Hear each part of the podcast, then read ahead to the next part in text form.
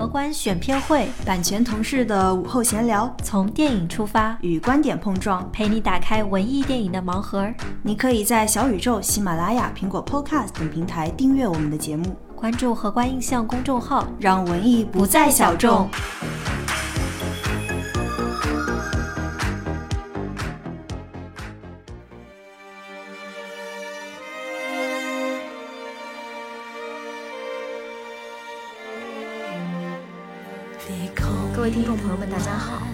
回到荷官选片会的新节目，我是主播 Flo。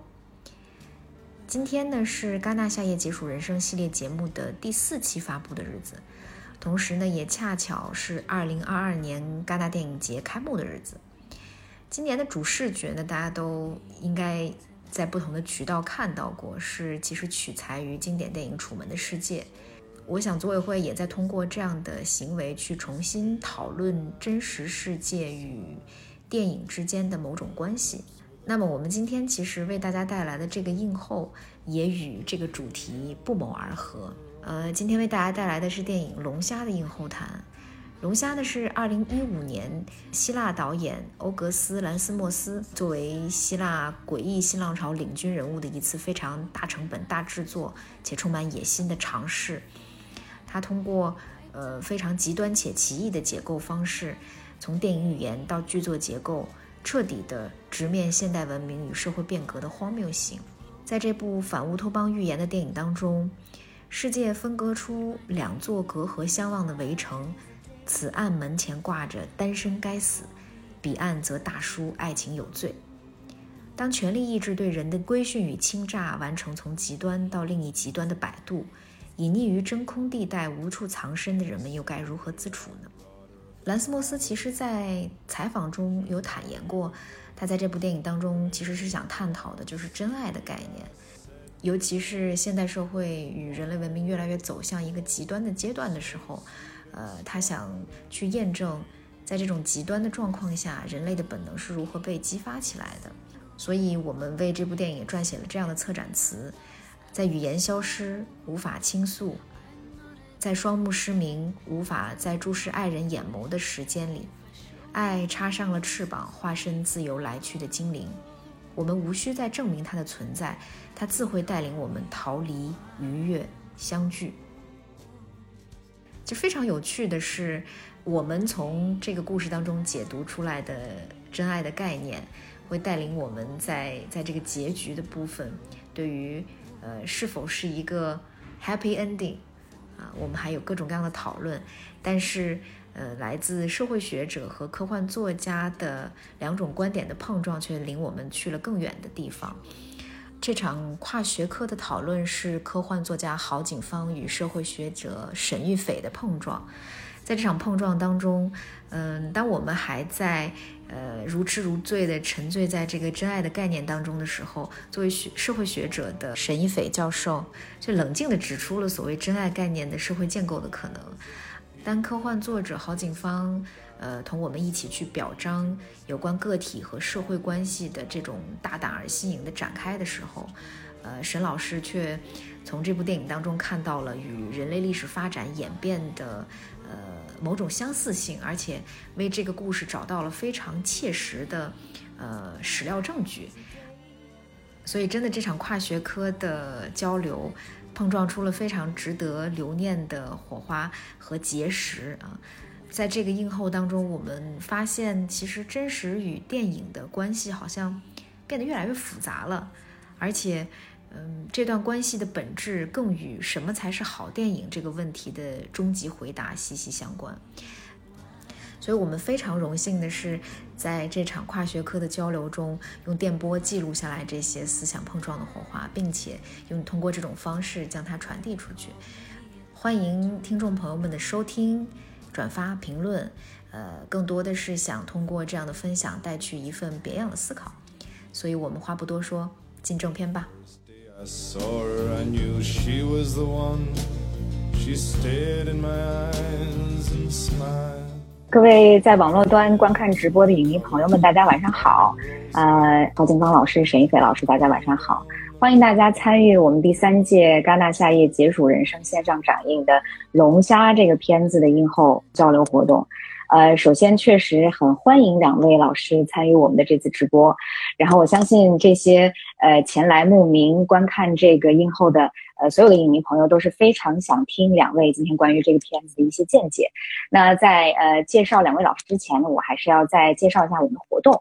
呃，这个活动呢是由法国驻华大使馆、优酷、淘票票和荷官印象四方联合主办的戛纳夏夜结束人生线上影展。尤其今年我们已经是第三个年头了，在前两年呢也有很成功的举办。那么今年的二十四号到二十九号之间，我们还会有呃六场的这个放映，今天已经过半到了第四天。那么前面几天呢都是一些业内的交流，尤其今天我们请来两位呃科幻作家和这个社会学的学者。说不定能和电影这个文本产生一些奇妙的碰撞，也是今天我们特别想要促成的一个交流的一个目的。所以再次欢迎各位影迷留守我们的这个映后谈的交流的这个空间当中，欢迎大家踊跃的参与这个讨论。然后为大家介绍两两位非常重磅的嘉宾。首先我们欢迎呃科幻作家，呃同时也是儿童通识教育品牌同行书院的创始人郝景芳老师。相信大家熟知他，都是从这个在二零一六年。获得第七十四届世界科幻大会呃中短最佳中短篇小说奖的《北京折叠》呃所熟知的，我们有请郝老师跟大家打一个招呼。Hello，大家好，我是郝景芳，非常高兴今天晚上跟大家一起聊。OK OK，呃，另外一位呢也是我们非常重磅的嘉宾沈一斐老师，相信大家熟知他很多都是从这个恋综里面啊，老师曾经有过非常呃针砭时弊的一些呃金句。好像跟这个电影也特别贴合，所以今天特别想听老师来分析分析这个文本。呃，沈一飞老师呢是复旦大学的社会学学者，他的主要研究方向是呃社会性别、家庭社会学、情感社会学、青少年成长等等，已经有了二十年私人生活的研究。这个呢也是借鉴这个播客，我也是您忠实的粉丝。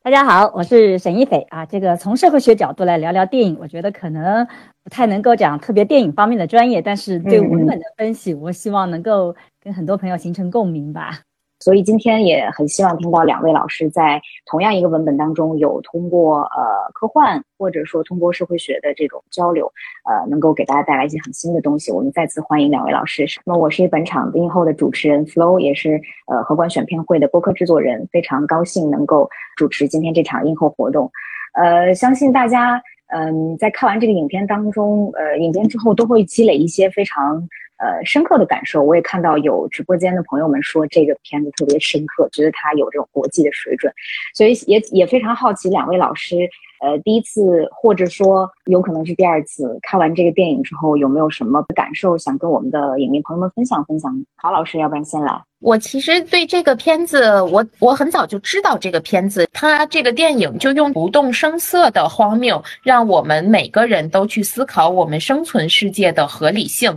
这是这个片子它拍摄的很多细节非常非常高明的地方。对对对，刚才这个呃，郝老师一下点到了这个片子风格很重要的一个部分。呃，在这个沈老师发表他的观感之前，可以承接一下这个这个一些一些看法。尤其是这个导演其实很擅长的就是在这样，在他在一种相对微型的封闭的社会结构里面，去把这个规则重新打破，然后让正常和不正常掉个个。也是也是在这部作品当中，他的这个反乌托邦的这个风格，呃，在在在戛纳一下就变成了呃大家很追捧的一个一个一个话题。呃，也是这个导演他。可能要抛出一个影史的概念，叫呃希腊诡异浪潮。这个希腊诡异浪潮也是这个导演呃作为代表人物的一一部分影片的嗯影评人这么归纳的，就是说在希腊的这个金融危机之后，大家都开始人人与人之间的这个信任开始土崩瓦解，就是呃在这种基调下会产生一一系列的这个电影。嗯，去去反思社会，呃，去在一个怪异的不正常的秩序下去做一种正常的呃设定，然后都很奇幻，就是大家看到之后会觉得这个电影怎么这么奇怪？尤其是也看到这个，嗯，大家在弹幕上也在刷说这个电影电影觉得很奇怪，这就是它名字的由来，叫诡异浪潮。所以大家如果好奇的话，也可以去呃去去了解一下这个导演之前的作品啊，像龙虾之前。呃，有这个爱爱登堡，他作为制片人，嗯，这个这个参与制作的。再往前有狗牙，这个都是非常有名的这个希腊诡异浪潮的代表作品。呃，也非常非常好奇，尤其是这一部呃，诡不仅诡异，而且它这个跟这个两性息息相关嘛。它它在这个设定上，呃，嫁接了一些非常就是非常当下的一些 金句式的两性的概念，像什么单身就是有罪的，然后婚姻就是逢场作戏啦，什么这种，呃，也也正中了现代年轻人的一个下怀吧。可能我们。对这个两性关系的有一些不信任，就是从这里开始，所以很很期待听到沈老师对这种风格、对这个影片的一些理解。我有点接不上话，我觉得你们俩讲的这个话题离我想讲的比较远，主持人一下子把这个话题引到了这个我完全不太熟悉的领域里啊。但实际上恰恰相反，我我看这个片子的时候，这个片子。推荐给我的时候说是是科幻片，因为现实生活中就不可能嘛，会出现说，如果你没有找到伴侣，你就会呃变成龙虾，变成呃狗，或者是变成什么，然后你你雇佣者你就绝对不能够直接就是结婚，好像听上去是很科幻的，但实际上在我看这个片子的时候，我觉得一点都不科幻呢，在我们的人类历史上，像这样的一个文化社会其实存在的。有一个有一本书叫《External Group》，我忘了这个全名叫什么，反正他讲的是美国的那些极端的宗教组织。我在看这个片子的时候，觉得第一个机构就大家一定要找到配对的，就很像奥内达公社。奥内达公社它当然不是说要结成伴侣，而是说它就强调公共生活，它不允许有个人的享受。比如说喝咖啡是一个个人的享受，抽烟是一个个人的享受。他这个在这个奥内达公社，因为他们是由宗教来界定的，他就是不允许有这种现象。出发现，他强调要集体生活，所以奥内达的这个宗教理念是认为说是可能是因为，呃，我们已经原这个耶稣已经把这个原罪带走了，所以人类就应该享受生活，所以要有公共的生活。所以在整个这个奥内达公社里面，他们是不允许有单独的生活，就你一定要公共的生活。但是有另外一个机，另外一个宗教机构，那个奥内达公社存在了几十年，奥内另外一个机构叫 Shake，就是我们把它翻译成正教徒。他们是另外一个极端机构，他在那个机构里就不允许有任何两性的交往。是绝对是分得很开的，男女两性都在两个不同的地方，然后他不允许有任何的一对一的群体的活动，他都不可以，他必须是你保持单身，并且呃互相之间没有来往的。如果你不遵守这种这个一个团体的这个教义，那你就必须要离开这个团体。其实跟这个片子其实很像，所以在看的时候，我自己是觉得，虽然看上去是个科幻片，可是在人类历史上是出现过的类似这样的。所以它并不在我看，它并不科幻，它只是到最后一刻科幻。也就是说，人类历史上曾经尝试过，假设我们不要现在的这种自由选择婚姻，或者是用门当户对，这都是两种，都是选择。一种是家庭选择，一种是个体选择。我们不用这种选择，用其他额外的力量去取代家庭。会是怎么一个社会？所以在这本书里有十个极端的这种团体，他们就尝试了各种各样的不同的方式，包括呃一夫多妻制、摩摩门教等等等等。但这个我印象特别深刻的就是那个奥内达和 Shake 那个正教徒，因为他们形成了两个不同的张力。所以在这个片子里，我我觉得看的时候我就觉得好熟悉啊，不就是这两个团体那个？实际上它背后的逻辑体系是，无论是你要你两个一定要在一起。还是你们俩一定要分开。当这种力量是外部强加的时候，你会发现我们人类就会很难受，我们就不愿意去接受。你当你一定要让我找到一个伴侣的时候，我怎么都找不到，我随便找一个，最后我发现还是不行。但当你说我不能跟另外一个人在一起的时候，我很可能就会找到我的真爱。所以，爱情也好，婚姻也好，本质上一个是趋于自己内心的真正的一个驱动力，是一个自主选择。这种选择，当有外部的压力强迫你一定要结婚。或者一定不能结婚的时候，这两种选择都不是人类的选择，都是违反你本性的。所以我觉得我看的时候，这个片子我没有觉得像你们讲的什么那么诡异啊，什么很荒谬，哪荒谬了？它在历史上是发生过的。只是呢，嗯，当然这个呃文艺的创作它会有些极端性的，它就变成一个狗啊，变成一个什么什么。但实际上的确是在人类里面，其实人们是想象过类似这样取代婚姻制度的这种。途径的，所以我我没有也没有没有主持人所讲的那种，我没有那种感受。我看上去还挺熟悉的，龙虾也是我很喜欢的一种食物，不管是大龙虾还是，我觉得 变成美味的东西也挺好。所以我没有那种荒谬感，因为我自己是觉得我们其实是看到有这样的现实的，所以我看这个片子的时候没有那种特别惊讶的。然后，而且在一个团体里面，一旦我们把这个事情变成是正当的。你会发现，郝老师刚刚讲到他，我也觉得这点也特别有意思。就明明是很荒谬的话，他一本正经讲出来。可是当你相信这个东西的时候，其实人类社会到今天还在这样做。明明这个事情是很荒谬的，但如果你相信它，你觉得它是对的，你就会发现所有人都在一本正经的讲一件很荒谬的事儿，而人身处在其中是感觉不到这种荒谬的。嗯嗯，确实有一以贯之的感觉。就是您刚刚讲这个，启发到我想到说，呃，其实这两种不同的呃社会，就那龙虾当中反映出来这两种不同的社会运行的逻辑，一一种是绝对必须要成双成对，一种绝对不能成双成对。但是你会发现，男主角在游游走在这两个规则之间之后，他还是相信的一个逻辑，就是伴侣跟伴侣之间是要有极极高度的一致性的。哪怕他找到他最后的伴侣之后，他也在追求一种一致性，然后最后去做了一个呃，我们看起来结局给到了一个很极端的事情。但是其实这个结局也是。解读这个片子的乐趣之一，就是不知道两位站在刚才的这个分析的基础上是怎么看待这个结局的？因为结局这个版本，我们影迷有可能一一千个哈姆雷特这种解释，到最后有没有把自己的眼睛戳瞎？他他们到最后都到底是不是真爱？这到底是不是一场呃女主角给男主角的这个真爱的试炼之类之类的？不知道两位老师对这个结局是怎么看的呢？啊，我可能是属于看电影想的比较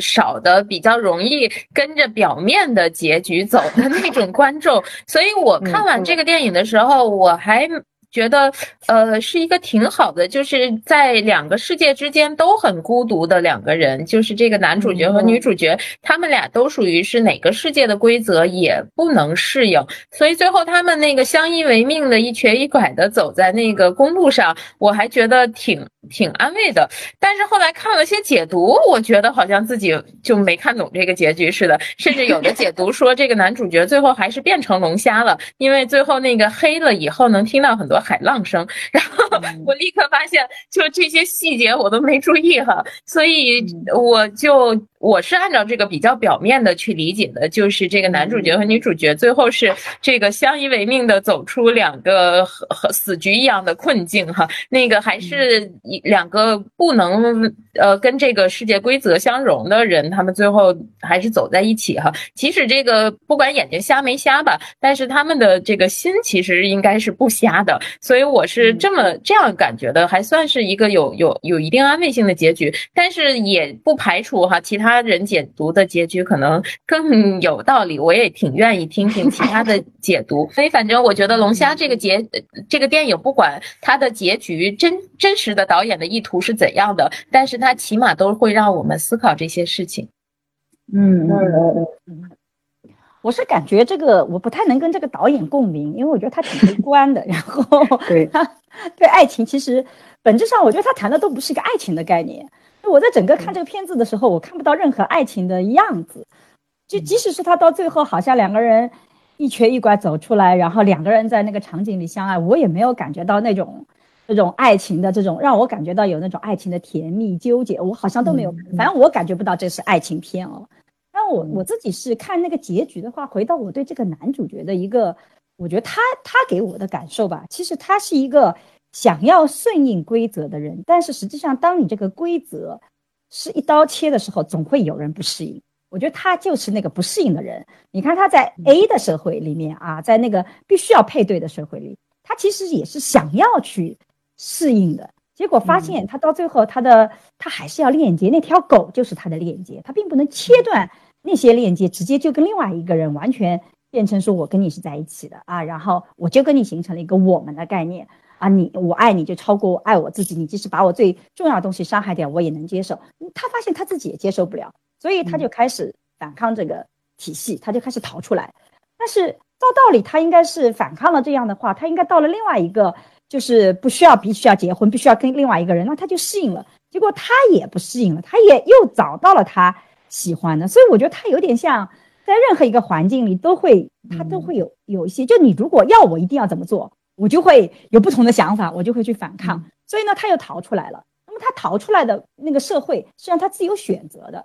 可是你会发现，他拿着这个搓的时候，他是非常犹豫不决的。我反正没有看出来什么网友说什么那个女的其实是假装这个是没有瞎什么的。我们这种人看片子，一定要你要给我确证的证据，里面医生都说了他们瞎了，他也没有任何能够给我更强烈的暗示说他假装的？什么这个侍者来的呃，这个这个这个这个叫什么那个我为这个服务员来的时候，他什么看转向那个服务员？我说那个如果看不到，你听到声音转也很正常，反正这些都不能说服我，所以我是相信这个女主角是真的瞎了。可是这个男主角是犹豫不决的，也就是说，当你给你自己自由选择的时候，其实你又会处到另外一个状态。自由的选择，真的就是最好的吗？你做出的选择就是好的吗？你看，他前面是别人给你选择，给你 A 的选择，你坚决不要，然后你到了 A 的反面，可是给你 A 的反面，你也不要，最后你自己选择，最后就追问你自己的选择真的是最好的吗？把自己眼睛戳瞎是最好的吗？怎么就不能够啊？你就一个人是眼睛好，一个人是眼睛不好的，非得要找一个共性才能在一起？这种规则又是来自哪里呢？你为什么要觉得这个规则是合理的呢？你的犹豫不决在哪里呢？你自己的选择就真的是啊一个完美的结局吗？我觉得其实这个这个最后的结局是在讲这个事情。至于瞎不瞎，哎，我觉得没那么重要，至少我不会去揣测他瞎不瞎，我就看到了他的犹豫不决，我会觉得其实这个隐喻是在这里。嗯，反正我是这么觉得的。是我感觉可能郝老师带着一种科幻作家，尤其是呃擅长在科幻的设定里面，呃加入一些非常丰沛情感的这么一个作者的视角，觉得啊他们应该是可以成双成对，幸福的生活在一起，像童话故事结尾一样。但可能沈老师，我觉得呃我我我很能 get 到沈老师的那个点，就是我也觉得这个片子当中好像除了亲情之外的东西都是强加的，就尤其是爱情这个点都是。他在强调，是这个创作者在强调他的创作意识，说他们之间是爱情。但是你可能作为一个观众来讲，你不能 get 到所谓呃你惯常对于爱情的深刻的理解。它好像变成一种，就是像两位刚才讲的那种设定一样的东西，就是很麻木的、非常机械化的去重复一些情话，但其实没有感情。就是就我觉得这个这个是电影反映出来的一个情感的有趣的地方。然后这个结局也是。呃，刚才这个这个沈老师分析的这个，呃，所谓的你你的选择真的是最好的吗？尤尤其是可以想象，你的选择真的是你的选择吗？你的选择其实就是在这两种规则当中，他强加给你，他洗脑给你的一种，你你两个人在一块儿，他必须要有极端高度的一致性这种。所以其实，嗯，从通过这个来讲，也也能分析出来说，这个导演他为什么。能够一个作品激出这么多水花的一个一个原因，就是他其实从各种角度解读的话，都有很很但我觉得让人觉醒的部分。嗯，这里面讲的不是说除了友情以外，爱什么爱情是不是就文化建构的？亲情也是文化建构的。哪一个东西？我们社会建构论里看，什么东西不是社会建构的呢？哪些是天生的呢？血缘就一定是天生啊，一定是亲切的吗？那你看那么多的皇帝，那不照样杀皇皇子嘛，杀了那么多的。王子怎么就天生了呢？所以在我们社会建构论里是没有的。但我觉得这个是我看文艺片的一个特色。我有的时候，我觉得文艺片就老是这样子的，他是拿 A 事件想要去说 B 事件，就是他表面上跟你谈的是感情的问题，嗯那他背后一定要去讲一个特别深刻的另外一个话题啊，你要去讨论另外一个事情。但是至于那个另外那个事情，那个 B 的事情是什么，你不太清楚。所以呢，当你谈 A 的时候，我们隐隐约约觉得背后还有 B、C、D、E，所以每个人都可以在里面去想象说，可能 B 是什么，可能 C 是什么，可能 D 是什么。我觉得这就是文艺片的特色。就有的片子我会觉得看得很欢乐，我自己会更喜欢看简单的片子，就是他讲 A，他就是在讲 A，他讲个爱情故事就在讲爱情故事的酸甜苦辣啊，我就觉得看的挺好的。文艺片大部分都是。讲一个 A，但是他一定不是在跟你讲 A，他一定是在跟你讲 B、C、D，这是看文艺片的逻辑啊！不不好意思，可能得罪很多反正我不是电影圈的人，我每次都觉得这就是文艺片的套路，拿 A 去说 B、这样你就可以想象啊，那你就 B、C、D 可以去讨论了嘛。那个跟我们社会学呢也有点像，我们社会学涂尔干讲什么叫社会学研究，就是你要拿 A 去说 B 的事情，因为如果你 A 讲 A 的话，你 A 是无法穷尽的，每个人都会告诉你。A 不是这样子的。但你拿 A 去讲 B 的事情呢，相对来讲就好一点点，因为它其实是有一个呃这个提炼隐喻在里面的。我觉得文艺片也有点这种感觉，但是它讲的比我们社会学更甚，它不是讲 A 讲 B，它是 A，然后 B C D E，那个 B C D E 都是不清楚，所以我们可以做各种揣测。我觉得这就是文艺片的特色啊，就。不好意思，就作为一个社会学的学者，这种偏现实的这种比较啊浅这个浅薄的一些感受啊，就这个是。其实其实你的感受非常准确，因为因为呃，可能很多艺术片当中，无论你去梳理这种人物之间的关系还是情感，它都是拧巴的，因为在这个拧巴当中才能出一些比较所谓深刻的东西啊。我也可能会得罪人，但是这个确实是观众非常直观的一个感受，因为商业片它就是直给的嘛，所以其实这个电影你去界界定的话，它。也有很强的商业性，因为呃，这个电影当中有很多大的卡司，我们看到呃，这个这个主主演是主演是科林法瑞尔，然后我们又看到雷亚塞杜，又看到对雷切尔威兹这种很大的卡司，但它有很强的作者性，就是作者性就是我们体会到的这种拧巴的感对，所以它从这个作从这个作品当中也能反映出来现在电影创作呃整个整个生态的一种复杂性，就是大家在追求各种各样多元的表达。这个其实也想追问沈老师一个一个嗯问题，就是刚才呃您可能做了一些社会学者对于这个电影的一些一些分析。那其实我看您可能在呃这个以往的这个这个自媒体的经营的过程当中，也会选择一些影片去进行呃社会学的也好，去文化的解解读也好。这些片子其实我我我如果这样概括，我不知道准不准确，可能构成您在社会学研究当中一些非常重要的文化样本。但是，嗯，但是我不知道这个会不会说是现在社会学去研究的一个一个很必要的必经之路，就是大家都会拿这些呃文化的商品或者文化产品去进行一些一些研究，或者说您在呃进行这种。嗯，研究的过程当中有没有积累下来一些您选择样本的标准？我其实最早做影视剧的研究是做韩剧研究，做韩剧研究的一个目的是训练学生。其实通过影视剧研究要出社会学好的成果几乎很难，就是可能嗯这种新闻传播行业他们可以，因为他们可以从传播角度。可是我们是希望能够通过影视剧去做。我其实在训练学生怎么做编码，怎么做这种方法。那个可是影视剧，它跟现实之间的生活，它既是反映，但它又不完全是照搬。所以你要在社会学领域去出特别好的这种呃成果，其实是很难的。所以我做很多研究，但都是拿来用作训练学生怎么去做研究，但不太写学术的文章。但我自己觉得，嗯，这几年其实也跟一些影视公司有合作，就是我我包括也去评，我觉得一个好的片子。它背后是有一个稳定的两条逻辑体系的，就是说，呃，有一个叫两条逻辑体系加一个是人设，就是人性其实是稳定的。你任何一个好的片子，在我的选择里，它一定有一个比较稳定的人设。这个人他可以改变，但他改变一定有他的逻辑体系的。我特别不喜欢就是拿情节去推动这个人的变化，他突然间就愤怒了，他突然间就变好了，那种我就觉得他不能说服我。但一个片子它会有两条逻辑线，第一条是事实逻辑线，就这个事情是怎么 A B C D 发过来，符不符合事实本身发展的这种逻辑？比如说你你你在一个一个水泥房里，突然间一张纸燃烧了，事实逻辑它是不可能把房子烧着的，它只有都是窗幔才可能烧着，这叫事实逻辑。那这条逻辑线是不是通？我自己觉得很多的片子连事实逻辑都不通，就你看这个片子就觉得怎么可能是这样子的呢？它事实逻辑是不通的。还有一条线叫情感逻辑，就这个人的情感会不会是这么变的？很多的片子就是它烂尾烂在哪里？就是他的人设跟他的情感逻辑他连不下去，他的情感不是这么走的。比如说有的时候愤怒背后的逻辑是什么？愤怒背后有的时候是对自己的不满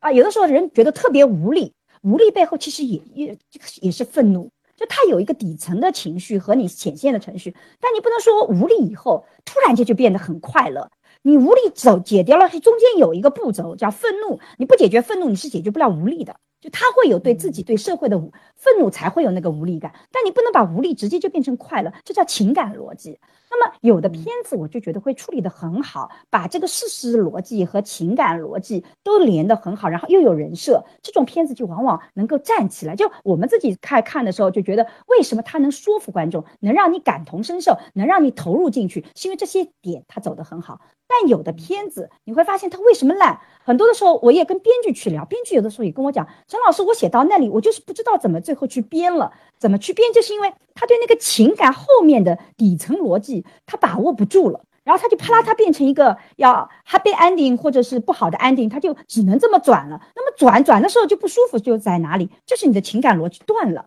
它不符合。逻辑有的时候事实逻辑是通的，但情感逻辑是不通。所以我自己在看片子做评论的时候，我其实一直是比较喜欢看这种东西，因为这个其实是社会学里一直相关联。我们做情感社会学就在做情感的逻辑体系，社会学做事实，所以我会训练学生怎么去找这个事实逻辑，它为什么会口碑不好？就很多人可能讲不出来它为什么不好，但我们社会学可以讲它从这个逻辑里是怎么断裂的。所以我觉得这一点可能是我自己在看各种这种电影也好、电视剧也好，这种文化样本，我会去讨论的一个逻辑体系。呃，跟影评可能不太一样，但是我觉得这两条线是情感社会学和我们的这个家庭社会学带给我的一个思维方式吧。就情感它都是有基础情感和显现情感的，然后还有表达情感，然后情感和情感之间转换，它不是你想象的这种。好像是突然间就能变的，你自己可以控制的，不是的，它有逻辑，所以你能不能把这个逻辑给我理清楚？这是我看片子还蛮在乎的一个点，就这是我在选择讨论的这些样本的时候，这样的一种其实是种演绎，把已有的学术成果演绎到这些片子的解读里来。但是它要出好的研究成果，其实还挺难的。就我自己要做理论创新，我觉得有点难，就是，嗯。也感受到了，可能龙虾这个片子并不符合您的这个选择样本的标准，就是它有一种很拧巴的管管现实性，尤其是刚刚郝老师讲到，就就那种细节的东西，我觉得他这些细节把握的特别好，就那些细节是我。很喜欢的，包括他到坟墓里面，把他让他自己要把泥土要把脸盖上，对这种细节，我就觉得哇，这种细节设计的特别好。我觉得这一块郝老师应该更有发言权。我觉得每次写小说是很需要抓那些细节的，就那种你要在脑海里把这些都铺开来，用细节把这个逻辑串起来，我会觉得那个很有意思。所以我也还蛮喜欢的，没有说不喜欢，只是我们在选择讨论样本的时候，我更喜欢那种嗯。比较直给对，确实也是刚引到了郝老师作为小说家的一个视角，因为确实，你如果去界界定这个片子的话，不是我们惯常逻辑里面的一个科幻，它更其实它定义叫奇幻嘛。但是你怎么去定义这个奇幻？它有时候是它是嗯更偏向软科幻或者怎么样，但是它又有一些非常呃脱离现实逻辑的一个设计的框架在，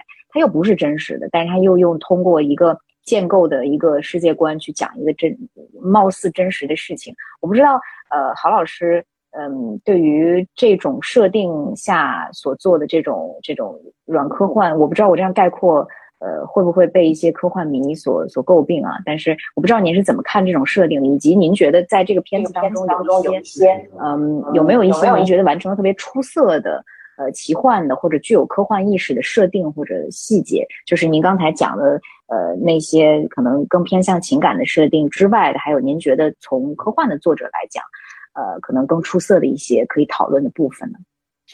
嗯，我自己觉得哈，任何时候当我们讨论一个作品的时候，我们纠结于归类，硬科幻、软科。幻、奇幻还是魔幻还是现实？我们只要是在纠结于归类，这就是一个非常低级的分析手法。就假设哈，假设我们这个世界呢，突然有一天所有人都是这个阳性了，就有两个阴性了，然后这两个阴性他们无处可去了，这个这个没没地方去了，所以他们两个这个这个阴性最后走在一起，说咱们最后到底去哪儿啊？其实它是这么一个感受，就是它是两个孤独。的个体，最后无处可去，这个已经经历了各种各样的走投无路之后，最后再一起向前走。所以他的人与人之间的感情是远比爱情要复杂的多，也要冰冷的多的。那呃，就就是他根本不是，就都不涉及幸福哈。你想一个人这个眼睛已经瞎了，另外的一个人在 也在这个生死的边缘都走了一遭，也面临着最后要怎么去做。他其实是一个。呃，这个孤独的无路走投无路的个体和另外的孤独的走投无路的个体之间的这样的一个关系，那么它的关系更像是，呃，这一个人和这个世界的距离可能是一万，但是这个人和另外的人的距离可能是一千，那就看上去这两个人之间的关系会比较近，但实际上他们的。这个他们之间的距离也仍然可能有一千，所以呢，我自己觉得这会是这是一个在讨论，嗯，非常非常孤独的这种个体和有自我意志、有自我选择的个体，面对一个你无法抗争的社会规则，到底应该怎么做的事儿。那么，呃，我自己其实有也有不止一个小说跟这个类似，有一个小说叫有一个小说吧，反正它讲的就是一个小镇，大家只许高兴，不许 不许。许不高兴，不许生气，不许悲伤。还有另外的一个故事，不是我写的，是宝树的一个原创的 idea，但是我们在给他做那个影视剧的孵化。他其实就写的是这个当时那个社会，每个人的这个好友和男女朋友都是被推送的，大数据推送，推送给你是谁就是谁，然后根据你的这个呃数据去去计算的。嗯，在这种情况下，你如果跟不太合适的人在一。呃，就是接触的话，他会把你这个大数据会把你记忆给抹掉，再给你去推送更合适的。所以呢，当时你也是每个人都会适应这个规则，然后不去质疑质疑这个规则。所以我们其实经常科幻小说的作者就会去探讨的是这些比较深的个体性和和社会性之间的这个。这一组关系，我自己觉得就是人的这个个体性、自由意志、选择，然后复杂的情感和这个社会之间的关系，这个可能是更永恒一点的。很多很多作者愿意乐于去探讨的事情，只不过呢，会经常会用不同的表现手法，然后不同的这个社会规则的设定，呃，然后这个有的是更奇幻，有的更魔幻，有的更这个呃写实，有的更科幻，但是经常都是在这个。主题的维度上面，其实是一个很永恒的 探讨。其其实像这个片子里面，就我刚才提到的一个细节，就是那个有一个年轻人讲他妈妈的那个细节，其实这就非常非常像是《局外人》里面莫尔索一开始说的：“昨天我妈妈死了，呃，前天我，昨天我妈妈死了，也许是前天。”就是。一把如此之大的一件事情，就是我妈妈都变成一只狼了，然后用这样冷静的甚至冷漠的语调去讲述这个，这个本身就意味着这人这个人已经抽离于这个呃我们传统意义上的那种人情社会，已经非常非常远了。所以那从这一个人身上，我们也能看出来，他其实这社会中的每一个人都已经被抽离出一个一个人情社会，已经非常非常遥远了。那这些都可以。都是引起我们思考的点吧。我觉得，当作者其实去创作这么一个故事的时候，他的所有的这些黑色幽默也好，所有的拧巴，所有的让我们觉得看一看就不太正常的地方，其实就是他让我们引起注意的地方，让我们觉得可以去思考的地方。最终思考的维度，我觉得还是归结于每一个人这个人的个体，他与自己内心的距离与。他人另外的一个人的距离和与这个世界规则的距离，所以那这这样的一个永恒的思考维度吧，我是觉得在很多类型的小说里面，其实它都是共通的。确实是你刚才讲这个小说，尤其是文学作品跟电影的关系，可能比社会学离电影的关系要更近一些。那那您刚才讲说，您也在辅助孵化一些具有这个科幻意识的一些讨论人和社会的规则、人跟内心秩序的规则的这种作品。呃，那可能其实现在放眼世界影坛之内，也有更多的创作者想要去借用一些。呃，奇幻也好，科幻也好的设定去讨论一些这样的这样的主题，然后包括我们在去年戛纳电影节上看到的《泰》，看到的这个一种关注的《羊仔》，啊，还有这个无辜者，就是越来越多这样的科幻或者说高概念包裹的，然后去讨论一些呃挺极端的、挺边缘的，或者说挺呃自由意志的这类似的故事。我不知道您可能在呃做小说创作的时候时候也会去参考各种各样的呃电影的样本，或者说去去汲取一些灵感。您有没有这方面的内心深处觉得比较喜欢、比较推崇的一些作品可以推荐给我们？这个英雄对抗反派拯救世界，有些是比较简单，但还有一些片子其实它非常的还是挺复杂的，尤其是《金刚狼三》呀，嗯，然后。这个蚁人啦，或者是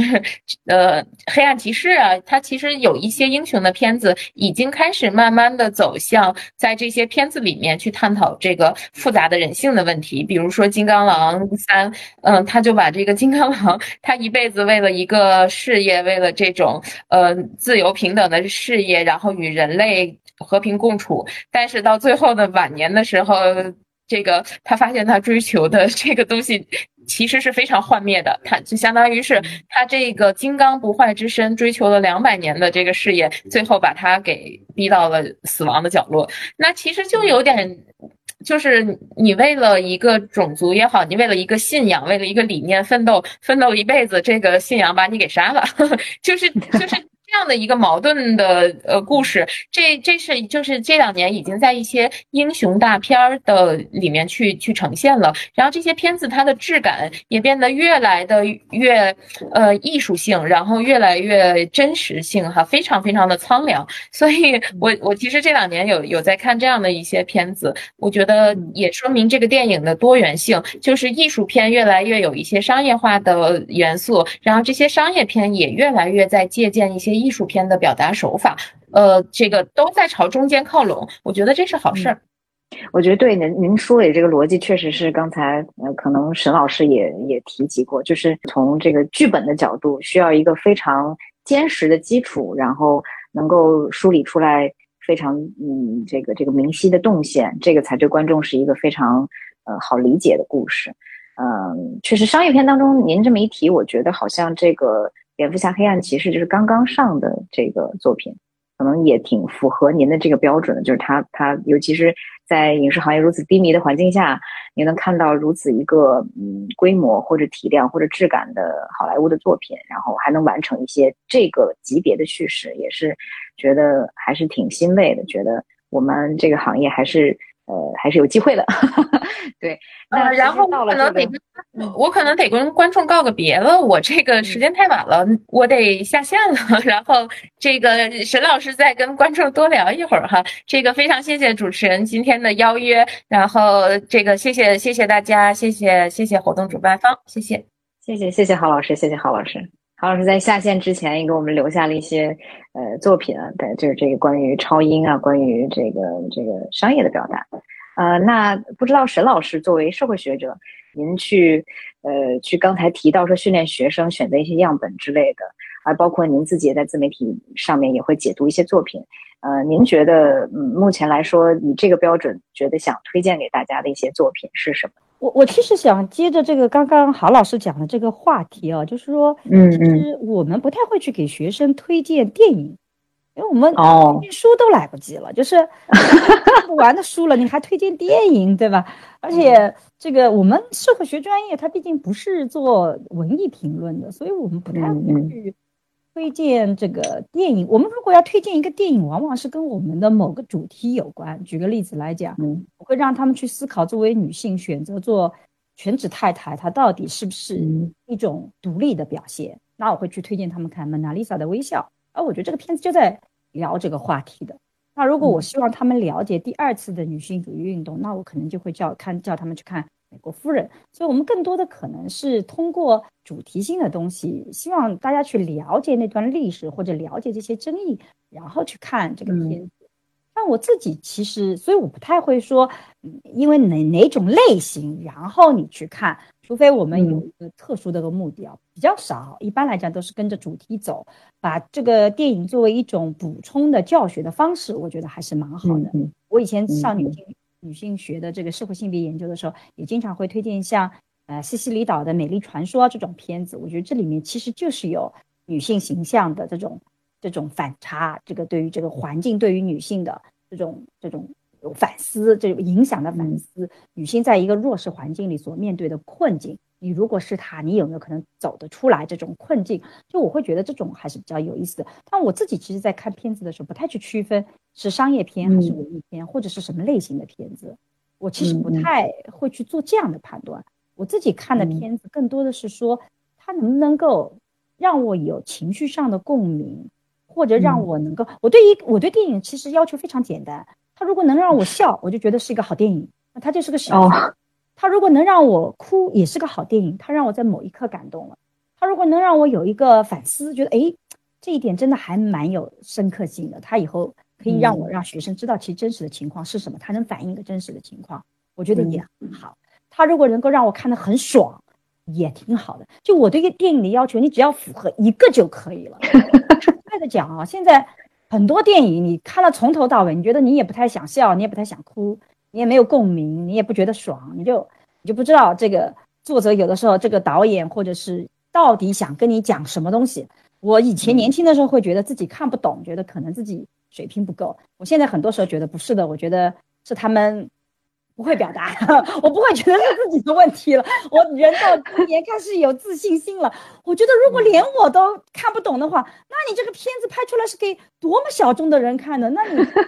他那么多的钱呢，对吧？小众有小众的玩法嘛，何必用大屏幕来呈现呢？我自己觉得大屏幕还是应该有大屏幕的特色的。像我今年比较喜欢的是《沙丘》，因为我觉得像这种片子，它就得是要电影才能，它它必须电影这个形式。它如果是我在电脑上看，我不会有那种宏大的感觉，我不会有那种说哇，置身于这个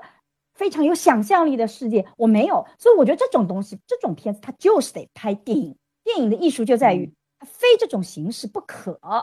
有些片子我就觉得何必拍电影啊？这个拍一个纪录片或拍一个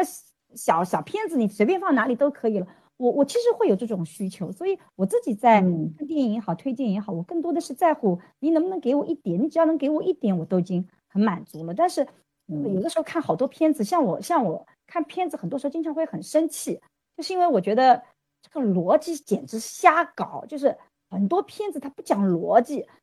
像我们这种人啊，他不讲逻辑，我们就很难受。就这个人怎么会突然间就变了呢？不可能啊！这个他怎么就这事情就突然间就怎么就又啊这么巧合呢？你这也巧合，那也巧合，都是巧合。那都是你导演在编排一个故事，在给我看，他没有现实的基础，也没有真实的这种情感逻辑和事实逻辑，那他就不太能够打动我。我真的很希望中国的电影能崛起。真的，我对你们要求不高的，你只要有一点能打动我就可以。别一年下来没几个片子能够达到这个要求的喜剧片嘛，不像喜剧都很尬，然后这个场景片嘛拍的也没有让我觉得有想象力，然后呢剧情片呢又让我觉得这个都在无事生非，然后故作矫情，全是矫情的情感逻辑都不是这么走的，能不能拍点？符合逻辑的东西出来啊！我我对大家要求，我觉得没那么高。但我我朋友跟我讲说，我这个要求非常非常高的。他说讲逻辑，他说我们搞艺术就是不讲逻辑的。老是跟你们讲逻辑，我们就出不了好东西。你对用逻辑来要求我们，这就是你们的矮板，这就是你们的这种 不切实际的要求。我说逻辑跟艺术，我不觉得是矛盾呢。好歹你你得让我们觉得这是有道理的嘛。我觉得可能艺术就是多样性的嘛，所以。有不讲逻辑的东西存在，但我这样的人会喜欢看有逻辑。确实替中中国电影先给您道个歉，不知道，就是确实是我们有有很多这样的表达，呃，可能目前这个阶段大家会喜欢的一些商业逻辑里面，就是逻辑性不是那么强，人物可能不是那么的扎实。呃，目前可能很多市场的因素之类的，再说下去可能要被这个这个电影行业封杀掉了。那，我觉得不是，感觉做了韩剧的研究，做了那个，因为我经常听到说我们的观众不能欣赏，但是不是的，只要是一个好剧，就我如果看这个剧，我就哇逻辑通了，我就确定它能够让很多人接受，它就是能被很多人接受的。我没有觉得说有特别拍的好的片子，结果竟然大家都不认。我觉得比较少，那么有些有争议，是因为他的有的思想比较超前，会出现有口碑，但是没有市场，这是唯一可能的。就他的思想是百分之十的人所认可的一套逻辑体系，我觉得我有的时候能看得出来，我觉得他这套逻辑体系我能理解，他逻辑也是通的，但是呢，他走在太前面，所以很多的人可能不能去理解到这套逻辑。我觉得这种情况是出现的，但是我不觉得我们的观众没有能力去欣赏那种好片子啊，观众就喜欢烂片，我完全不同意。我觉得那个是偷懒，我觉得这是种傲慢。我没有觉得是这个逻辑体系，我我我觉得好片子它就是能发光的，它在市场上也是能火的。可能这么聊下来，觉得龙虾可能更符合您说的这种，它嗯，在一定程度上，呃，属于一部分人的逻辑，因为这个片子可能确实不是给所有人看的，它可能可能大部分的观众会觉得他很不够亲和，因为他有一个很强的自己的逻辑和风格在里面，然后又又有点奇怪。呃，然后从视听语言上也讲，故事上也讲，都是有点奇怪。但是他他这么分析下来，其实也是有自己的一套想讨论的东西，然后自己架构的这个世界观也很完整。然后整个阶级啊，你会可以看到镜头啊、剧作啊，从各个层面上都带到了这个世界是如何运行的。就他其实还是非常的呃闭环，而且非常的在自己逻辑里面是自洽的。那么可能如果从这个角度讲，我认为龙虾其实它的。恰恰是它的事实逻辑和情感逻辑，在它的设定里是通的。嗯，为什么这部片子我判断不会是那么的大众？就是因为他讨论的话题是不是所有人都感兴趣的？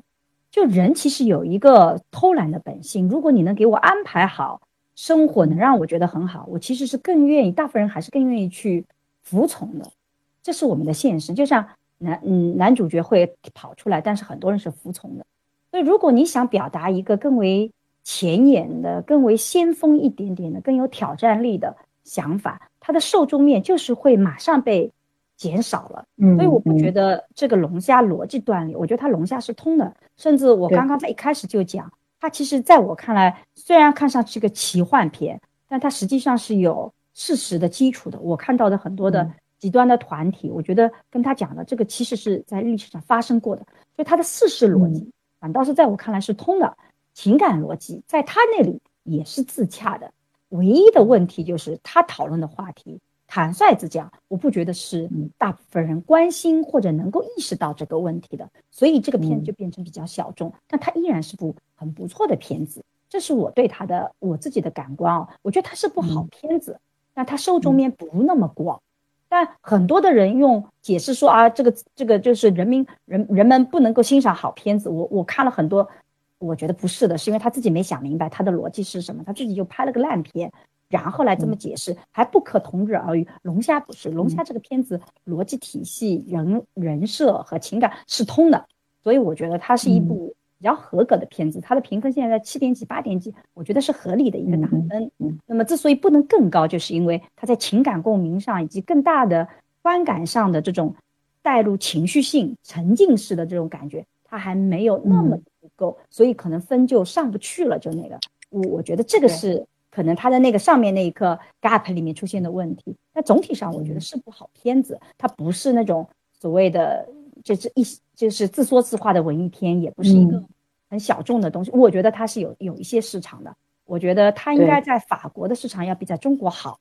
我是这么判断。嗯，因为就法国嘛，本来就是搞哲学出身的，很多人搞哲学嘛，对吧？所以很多人会更喜欢这种话题。所以我觉得会有一些语境在里面，但我个人觉得这片子还是不错的一部片子，跟跟有些片子我不能忍受的片子那差了好多好多。这个片子高的那个，那实在是有的时候被烂片看到这个没脾气了。我们现在我们对于片子你看要求多低呀。就是第一很开心能够听到沈老师给龙虾这个盖章戳印，这是一个好电影啊。然后第二点就是呼吁全中国的这个制片方都请沈老师去做是剧本顾问。那我就忙不过来了。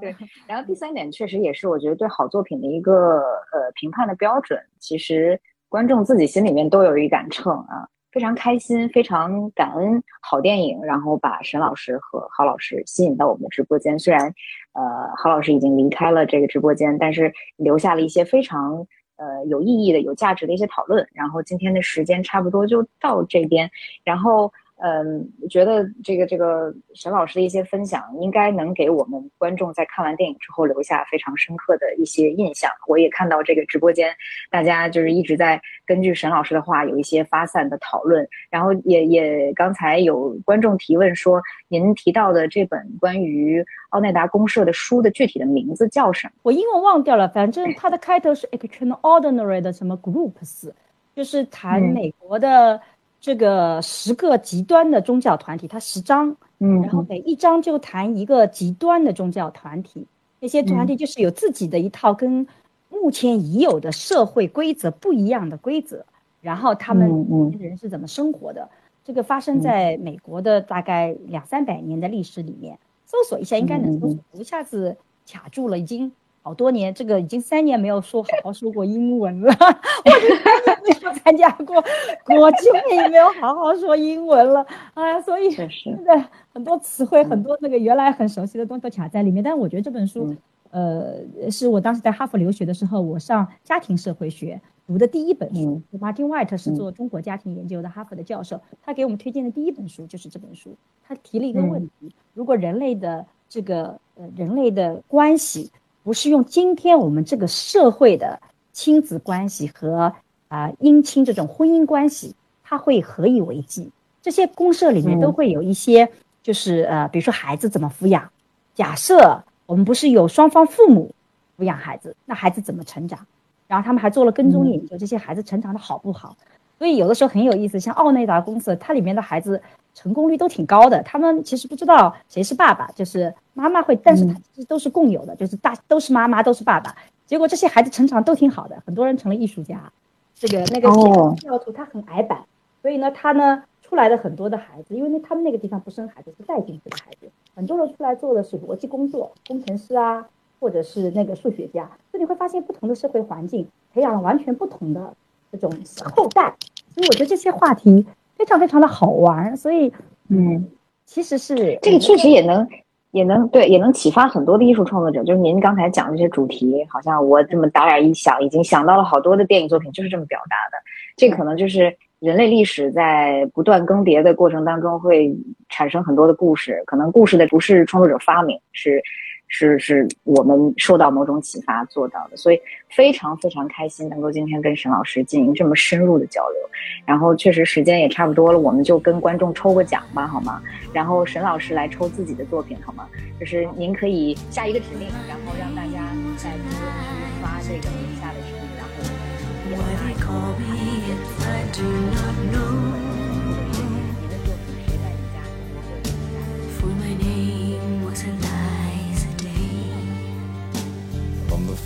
Day I saw her, I knew she was the one. She stared in my eyes and smiled. For her lips were the color of the roses that grew down the river, all bloody and wild. When he knocked on my door and entered the room, my trembling subsided in his sure embrace. He would be my first man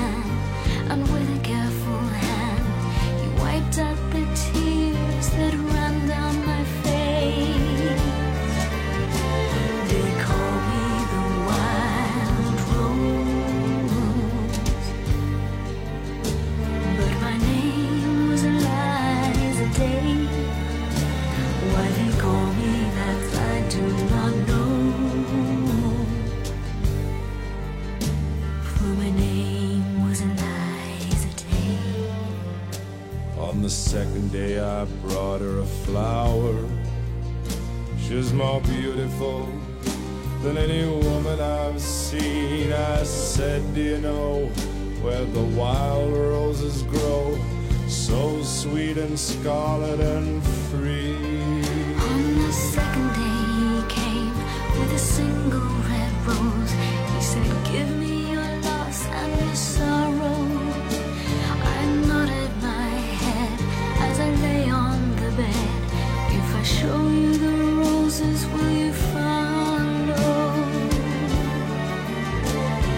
call me